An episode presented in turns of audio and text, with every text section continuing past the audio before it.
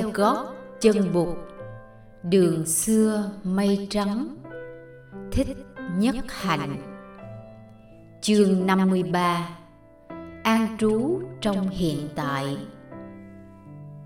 Mùa xuân năm sau, tại Kamasadama, thủ phủ xứ Kuru thuộc vùng Tây Bắc, Bụt nói kinh niệm xứ Satipatthanacitta cho một thính chúng khất sĩ trên 300 người. Đây là một kinh rất quan trọng cho công phu tu tập thiền quán. Bụt nói, phép quán niệm xứ này là con đường có thể giúp mọi người đạt tới sự thanh tịnh hóa thân tâm, vượt khỏi sầu não, diệt được khổ ưu, thành tựu được hiểu biết lớn và đạt tới sự tự do hoàn toàn. Nghe Bụt dạy xong kinh này, Đại Đức Sariputta đã nói với đại chúng rằng đây là một trong những kinh văn quan trọng vào bậc nhất và đề nghị tất cả các vị khất sĩ và nữ khất sĩ ôn tụng kinh này cho thuộc lòng để mà hành trì theo. Ngày tối hôm ấy, Đại Đức Ananda trùng tuyên lại từng lời từng tiếng những điều Bụt dạy. Niệm xứ là an trú trong chánh niệm. Theo phép tu này, người hành giả ý thức được những gì đang xảy ra trong lĩnh vực thân thể, cảm giác, tâm ý và đối tượng tâm ý mình. Ý thức ấy tức là chánh niệm. Bốn lĩnh vực ấy là bốn lĩnh vực quán niệm trong lĩnh vực thứ nhất là thân thể người hành giả quán niệm về hơi thở của mình. Về bốn tư thế của thân thể mình là đi, đứng, nằm, ngồi. Về những động tác của thân thể mình như đi tới, đi lui, nhìn, mặc áo, ăn, uống, đại tiểu tiện, nói chuyện, giặt áo, vân vân. Về những bộ phận của cơ thể mình như tóc lông, răng, gân, xương, thận, tủy, ruột, nước miếng, mồ hôi, vân vân. Về những yếu tố tạo nên cơ thể như nước, sức nóng, không khí, vật thể, vân vân. Và về sự tàn hoại của một tử thi, từ khi nó trương phồng lên cho đến khi xương cốt tan thành tro bụi quán niệm về thân thể bằng cách phát khởi ý thức về những hiện tượng thuộc về thân thể. Ví dụ, khi đang thở vào, hành giả biết là mình đang thở vào. Khi đang thở ra, hành giả biết là mình đang thở ra. Khi đang thở vào và làm cho toàn thân an tịnh, hành giả biết là mình đang thở vào và làm cho toàn thân an tịnh khi đi, hành giả biết là mình đi. Khi ngồi xuống, hành giả biết là mình đang ngồi xuống. Khi làm những động tác như mặc áo, uống nước, hành giả biết là mình đang mặc áo, uống nước, vân vân. Như vậy, công phu quán niệm về thân thể không phải chỉ được thực hiện trong lúc ngồi thiền mà phải được thực hiện suốt ngày, ngay cả những lúc đi khất thực, ăn cơm và rửa bát. Trong lĩnh vực thứ hai là cảm giác. Người hành giả quán niệm về những cảm giác đang phát sinh, tồn tại hoặc tàn hoại nơi mình. Những cảm giác dễ chịu, gọi là lạc thọ. Khó chịu là khổ thọ và những cảm giác trung tính, xả thọ. Những cảm thọ ấy có thể có nguồn gốc sinh lý hay tâm lý. Quán niệm cảm giác bằng cách phát khởi ý thức về sự phát sinh, tồn tại và hoại diệt của những cảm giác ấy. Ví dụ, khi đang bị nhức răng, hành giả biết là mình đang bị nhức răng khi đang sung sướng vì được một người khác khen ngợi. Hành giả biết là mình đang sung sướng vì được một người khác khen ngợi. Hành giả còn quán chiếu để an tịnh hóa những cảm giác của mình và để thấy rõ nguồn gốc phát sinh của mọi cảm giác. Công phu quán niệm về cảm giác, do đó cũng không phải chỉ được thực hiện trong lúc ngồi thiền trái lại, đây là một công phu được thực hiện suốt ngày. Trong lĩnh vực thứ ba là tâm ý. Người hành giả quán niệm về những trạng thái tâm lý đang có mặt. Khi có tham dục, biết là có tham dục. Khi không có tham dục, biết là không có tham dục. Khi có giận hờn, lầm lạc, biết là có giận hờn hay lầm lạc. Khi không có giận hờn hay không lầm lạc, thì biết không có giận hờn hay lầm lạc. Khi tâm ý tập trung hay tán loạn, thì biết là có tập trung hay tán loạn. Những lúc tâm ý mở rộng, khép kín, có giới hạn, cố định hay có giải thoát, thì hành giả liền biết không có thì cũng liền biết. Nói tóm lại, hành giả nhận diện và có ý thức về tất cả những trạng thái tâm ý có mặt trong giờ phút hiện tại. Trong lĩnh vực thứ tư là đối tượng tâm ý. Người hành giả quán niệm về năm trạng thái chướng ngại của giải thoát, đó là tham đắm giận hờn, hôn trầm, kích thích và nghi ngờ. Mỗi khi chúng có mặt về năm yếu tố cấu tạo nên con người gọi là năm uẩn. Thân thể, cảm giác, tri giác, tâm tư và nhận thức. Về sáu giác quan và đối tượng của chúng, về bảy yếu tố giác ngộ đó là chánh niệm, trạch pháp, tinh tiến, hỷ lạc, khinh an, định và hành xả. Và về bốn sự thật là khổ đau, nguyên do của khổ đau, sự giải thoát khổ đau và con đường thực hiện giải thoát. Tất cả những thứ ấy đều là đối tượng của tâm ý vạn pháp đều bao hàm trong những đối tượng ấy. Bụt chỉ dạy cặn kẽ về từng phép quán niệm trong cả bốn lĩnh vực. Người dạy tinh chuyên hành trì phép quán này trong bảy năm thì chắc chắn sẽ đạt được giải thoát. Người lại nói, có người có thể đạt tới giải thoát trong 7 tháng hoặc nội trong 7 ngày nhờ hành trì phép quán niệm này. Trong một buổi pháp đàm, Đại đức Asachi cho biết đây không phải là lần đầu buộc dạy về bốn phép lĩnh vực quán niệm. Người đã dạy nhiều lần phép này rồi, nhưng đây là lần đầu tiên người tổng hợp lại những gì người đã dạy về phép tu trong một bài giảng thật đầy đủ, thật cặn kẽ. Đại đức Asachi cũng đồng ý với Đại đức Sariputta là kinh này cần được tất cả các vị khất sĩ học thuộc lòng để tụng đọc và hành trì.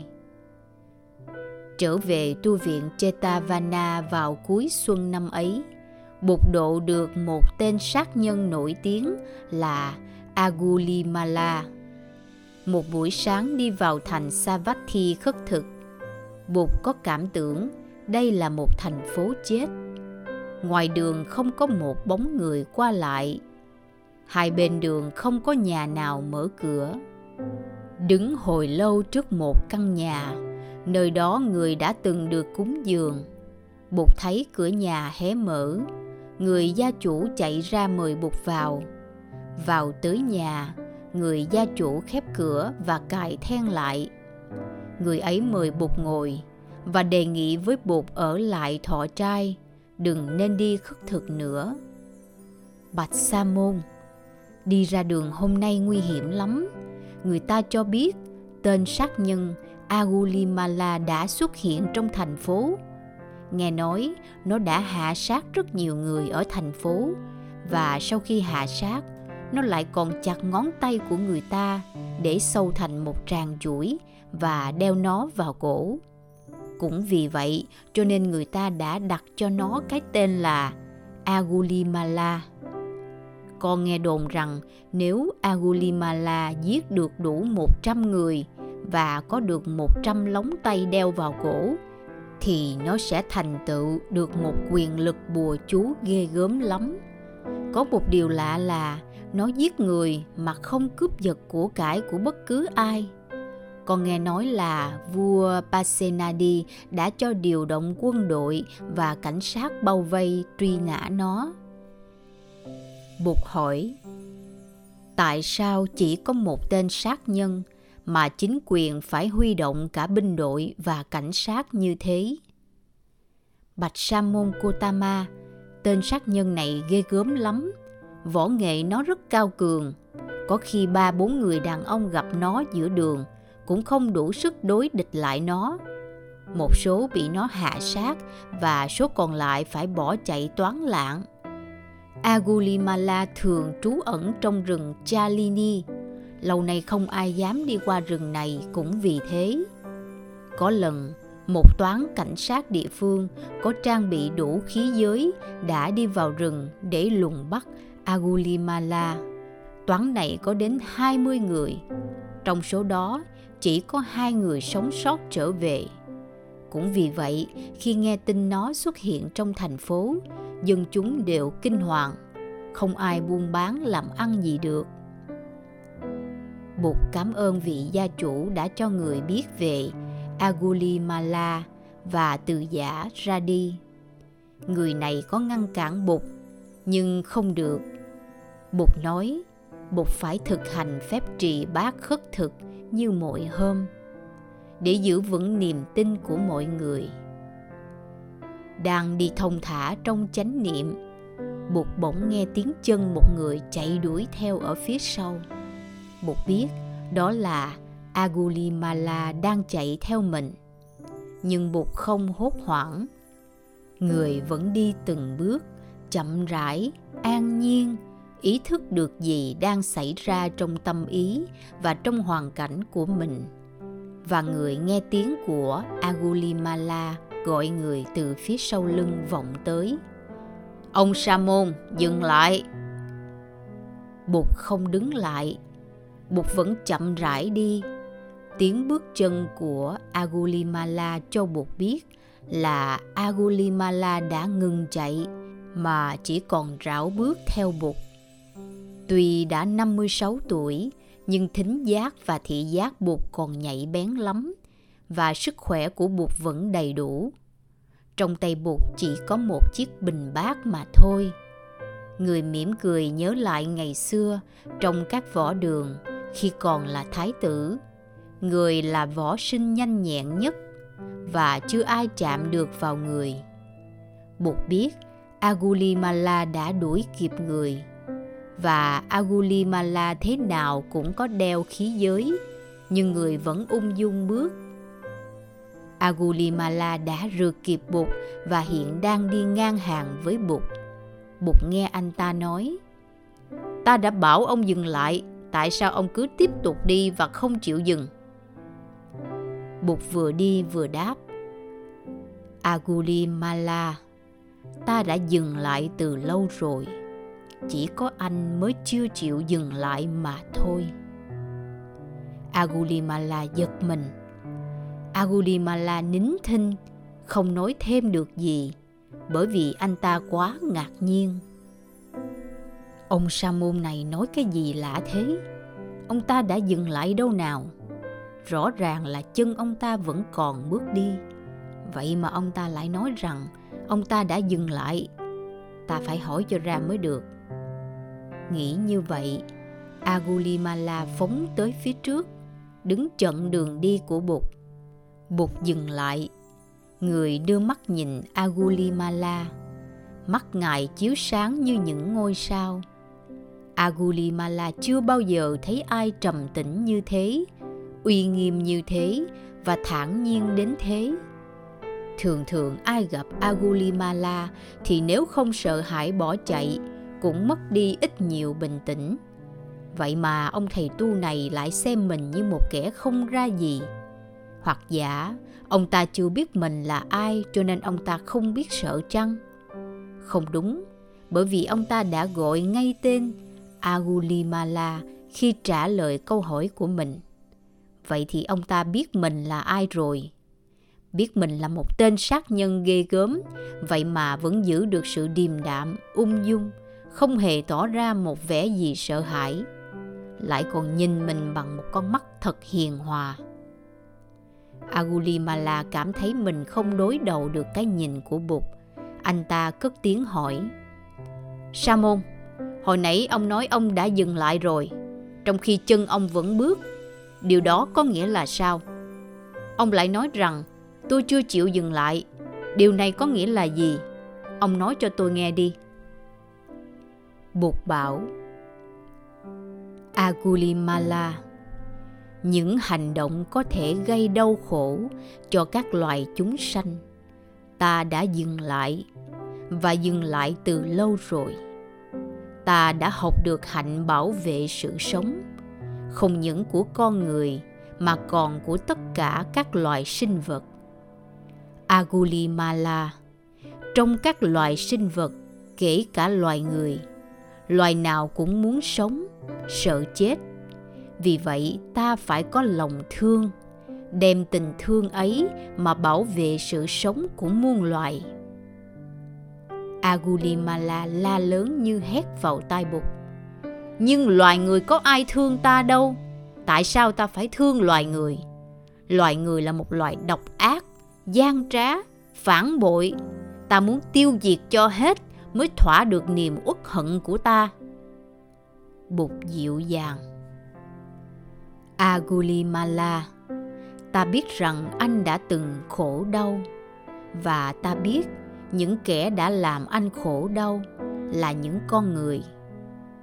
Agulimala, Con người quả có khi rất độc ác. Ác độc vì si mê, Vì hận thù, Vì tham dục, Vì ganh tị. Nhưng lại có khi rất hiểu biết Và rất từ bi. Anh đã từng gặp một vị khất sĩ nào chưa? Vị khất sĩ nào cũng đã phát nguyện bảo vệ sự sống cho mọi người và mọi loài. Vị khất sĩ nào cũng đã phát nguyện diệt trừ tham dục, hận thù và si mê. Ta biết có nhiều người không phải là khất sĩ nhưng vẫn sống theo nếp sống hiểu biết và yêu thương đó. Agulimala, anh đừng vơ đũa cả nắm. Ở đời có người ác, nhưng cũng có người hiền. Đạo lý của ta có công năng chuyển hóa kẻ ác ra kẻ hiền. Hận thù là con đường nên tránh. Anh đang đi trên con đường ấy, nên dừng lại đi thôi hãy chọn con đường của tha thứ của hiểu biết và của tình thương mà đi Aguli Lama bị thu hút trong giọng nói đầm ấm mà đầy tình thương của vị sa môn. Gan ruột anh như bị ai xé nát và sát muối vào. Tuy nhiên, đây là lần đầu tiên mà anh cảm thấy ấm áp trong lòng. Người đang đứng trước mặt anh thật sự là vì thương anh mà nói. Nơi con người này quả không có hận thù, quả không có sợ hãi, không có sự khinh ghét. Người này đã có thể nhìn mình như một con người. Hay chính người này là sa môn Gotama là người mà thiên hạ đã ca tụng và tôn xưng là bụt. Chắc là đúng như vậy rồi. Chắc là hôm nay mình gặp người ấy rồi. Agulimala hỏi thầy có phải là sa môn Gotama đó không bụt gật đầu Agulimala nói Rất tiếc, thầy gặp tôi quá muộn. Tôi đã đi quá xa trên con đường này rồi. Bây giờ có muốn dừng lại cũng không được. Bụt bảo Đừng nói thế. Agulimala, làm một việc lành thì không bao giờ muộn cả. Việc lành gì đâu nào? Dừng lại trên con đường hận thù và bạo động là việc lành lớn nhất trên tất cả các việc lành. Agulimala, biển khổ tuy mông mênh nhưng quay đầu lại là tự khắc thấy được bờ bến. Samon Kotama ơi, bây giờ tôi có muốn quay đầu về cũng không còn kịp nữa. Người ta sẽ không để yên cho tôi. Bụt đưa tay ra nắm lấy tay Agulimala, người nói Agulimala, ta sẽ bảo vệ cho anh. Nếu anh phát nguyện cải tà quy chánh và từ đây siêng năng học đạo, sám hối lỗi lầm và bắt đầu làm những công việc phục vụ cho người. Ta thấy anh là kẻ thông minh, anh đã hiểu được điều ta muốn nói. Thế nào anh cũng thành công trong bước đường hướng thiện. Agulimala quỳ xuống trước mặt Bụt. Anh đưa tay cởi lưỡi dao to bản đeo trên lưng. Nâng nó lên hai tay rồi đặt nó xuống đất. Rồi Agulimala sụp lạy sát đất dưới chân Bụt, ôm mặt mà khóc nức nở. Một hồi lâu anh nói, Con xin nguyện từ đây hối cải, bỏ ác làm lành, quyết tâm theo Bụt để học hạnh từ bi, cuối xin Bụt chấp nhận con làm đệ tử của người. Vừa lúc ấy, các đại đức Sariputta, Ananda, Upali, Kimbila và nhiều vị khất sĩ khác xuất hiện. Họ bao vây quanh Bụt và Agulimala. Thấy Bụt an lành và Agulimala đã quy y, mọi người đều lấy làm mừng rỡ. Bụt dạy Ananda. Ananda, hãy đưa cho ta một bộ y áo. Ubali, Đại Đức hãy làm lễ xuống tóc cho Agulimala ngay tại đây. Sariputta, thầy hãy ghé vào nhà trước mặt, mượn con dao cạo tóc. Ngay tại chỗ, Agulimala được làm lễ thế phát, đọc ba lời quay về nương tựa, tiếp nhận các giới pháp do Đại Đức Ubali truyền trao. Lễ thế phát cử hành xong, mọi người lập tức theo bột trở về tu viện Jetavana trong 10 hôm liên tiếp, Agulimala được Đại Đức Upali hướng dẫn về giới luật và Đại Đức Sariputta chỉ dạy về giáo lý và những phép thiền tọa, khất thực, thiền hành. Agulimala nỗ lực học hỏi và thực tập như chưa có ai từng học hỏi và thực tập như vậy. Nửa tháng sau, khi đến thăm Agulimala tại Tăng Xá, Bụt cũng phải ngạc nhiên. Agulimala đã hoàn toàn lột xác. Bây giờ đây, Agulimala đã trở nên một vị khất sĩ có tướng tụng và dung mạo rất uy nghi và đẹp đẽ. Bây giờ trong tu viện ai cũng gọi Agulimala là Đại Đức Ahimsaka. Tên này vốn là tên thật của Agulimala ngày trước, có nghĩa là bất bạo động, hay bất hại. Svastika nghĩ rằng danh hiệu này rất hợp với vị đại đức mới, bởi vì theo Svastika, ngoài Bụt không ai có vẻ hiền lành như thầy Ahimsaka bây giờ. Sáng hôm sau, Bụt đi vào thành Savatthi khất thực với khoảng 50 vị khất sĩ. Trong đó có Đại Đức Ahimsaka. Vừa đến cửa thành, Bụt gặp vua Basenadi và các tướng lãnh đang điều động quân đội và cảnh sát. Quốc vương cũng ăn mặc quân phục như các vị chỉ huy quân đội khác, lưng đeo trường kiếm, ngồi trên lưng ngựa. Thấy Bụt, vua xuống ngựa, tiến đến vái chào. Bụt hỏi, Đại vương, có biến cố gì mà đại vương và các vị tướng soái phải điều động quân đội để đánh dẹp có nước láng giềng nào đang gây hấn ở biên giới chăng vua đáp thế tôn, không có nước láng giềng nào định đến đánh chiếm Kosala cả. Trẫm điều động quân đội và cảnh sát để vây bắt tên sát nhân Agulimala. Tên tướng cướp này ghê gớm lắm. Chưa có một lực lượng nào đã có thể vây bắt và trừng trị được nó. Trẫm đã được báo là Agulimala đã xuất hiện tại thủ đô Savatthi từ hơn nửa tháng nay. Dân chúng thủ đô đang mất tinh thần mà các lực lượng cảnh sát vẫn chưa tìm ra được nó. Bụt hỏi, tên sát nhân Agulimala lợi hại đến thế sao? Vua đáp, Thế Tôn chưa biết, chứ Agulimala là một mối họa lớn cho mọi người. Trẫm phải tìm đủ cách để bắt giết cho được nó. Agulimala là một tên sát nhân vô cùng nguy hiểm. Bột hỏi, nhưng giả dụ tên sát nhân đó cải tà quy chánh, phát nguyện suốt đời giữ giới không sát sinh, sống đời xuất gia đạm bạc, tôn trọng sự sống của muôn loài và của mọi loài chúng sanh khác, thì bệ hạ có cần tìm bắt giết nó nữa không? Thưa thế tôn, nếu agulimala mà theo bột xuất gia, giữ giới bất sát sống đời phạm hạnh thanh cao như các vị khất sĩ ở đây, thì trẫm vui mừng xiết bao. Không những trẫm đã không bắt giết, mà còn tới đảnh lễ và cúng dường y áo, thực phẩm và thuốc men cho.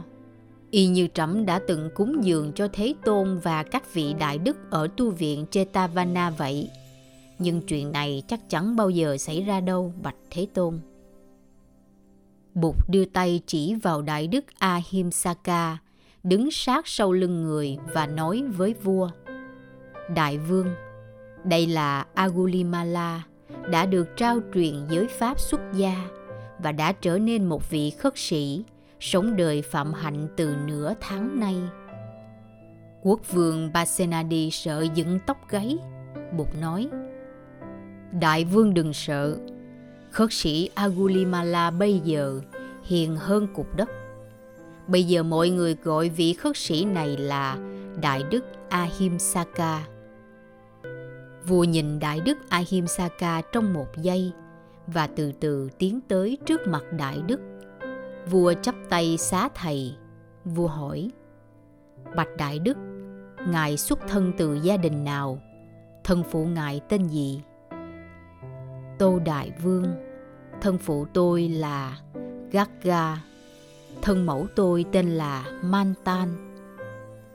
Xin Đại Đức Gagga, Mantaniputta nhận nơi đây niềm thành kính của trẫm và xin Đại Đức cho phép trẫm cúng dường Ngài y áo, thực phẩm và thuốc men. Đại Đức Ahimsaka đáp lễ. Tô Đại Vương, tôi đã có đủ ba y áo Thực phẩm thì mỗi ngày đều có thí chủ cúng dường trong giờ đi khất thực. Còn thuốc men thì hiện giờ tôi không cần đến. Xin tạ ơn đại vương. Vua cúi đầu chào đại đức một lần nữa rồi trở về, đứng trước mặt Bụt. Vua làm lễ Bụt mà nói: Bạch Đức Thế Tôn, đạo đức của người thật là mầu nhiệm. Thế Tôn dập tắt được những gì rất khó dập tắt an ổn được những gì rất khó an ổn, điều phục được những gì rất khó điều phục.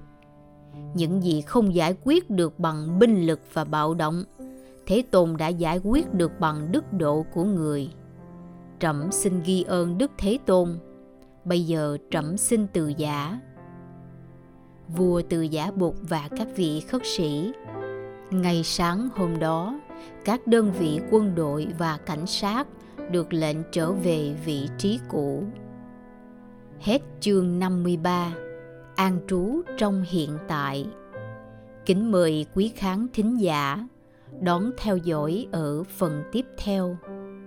Chương 54 Thanh thản trước cuộc thịnh suy qua phần trình bày bởi giọng đọc, Liên Hồng Phúc